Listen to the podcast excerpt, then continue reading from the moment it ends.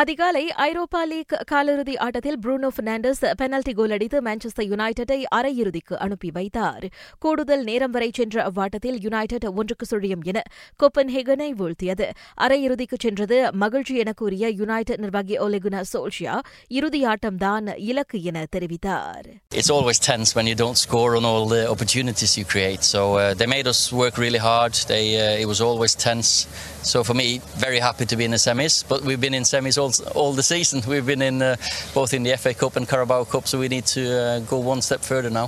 அரையிறுதியில் United Wales அல்லது செர்பியாவுடன் மோதும் யுனைடெட் இதற்கு முன் ஈராயிரத்து பதினாறு ஈராயிரத்து பதினேழாம் பருவத்தில் ஐரோப்பா லீக் கிண்ணத்தை வென்றிருந்தது மற்றொரு ஆட்டத்தில் இன்டர் மிலான் இரண்டுக்கு ஒன்று என பயர் லெவகுசைனை வீழ்த்தி அரையிறுதிக்குள் நுழைந்தது அரையிறுதியில் இன்டர் ஷக்தா டொனாஸ் அல்லது பசிலை சந்திக்கும் பொரோஷியா டாட்மன் வீரர் ஜேடன் சான்சோ மான்செஸ்டர் யுனைடெடுக்கு செல்வது இப்போது கைகூடுவதாக தெரியவில்லை. அடுத்த பருவத்திலும் சான்சோ தங்களுடனே இருப்பார் என டாட்மன் கூறியிருப்பதே காரணம். அந்த இருபது வயது வீரருக்கான விற்கும் வாங்கும் தொகையில் இரு அணிகளுக்கும் இடையே இன்னும் சமரசம் ஆகவில்லை.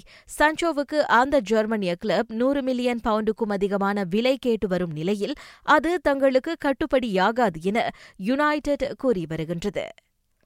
லிவர்பூல் ஒலிம்பியாகாஸ் தற்காப்பு ஆட்டக்காரர் கோஸ்தாஸ் சிமிகாஸை பதினொன்று புள்ளி ஏழு மில்லியன் பவுண்ட் தொகையில் ஐந்தாண்டுகளுக்கு ஒப்பந்தம் செய்திருக்கிறது.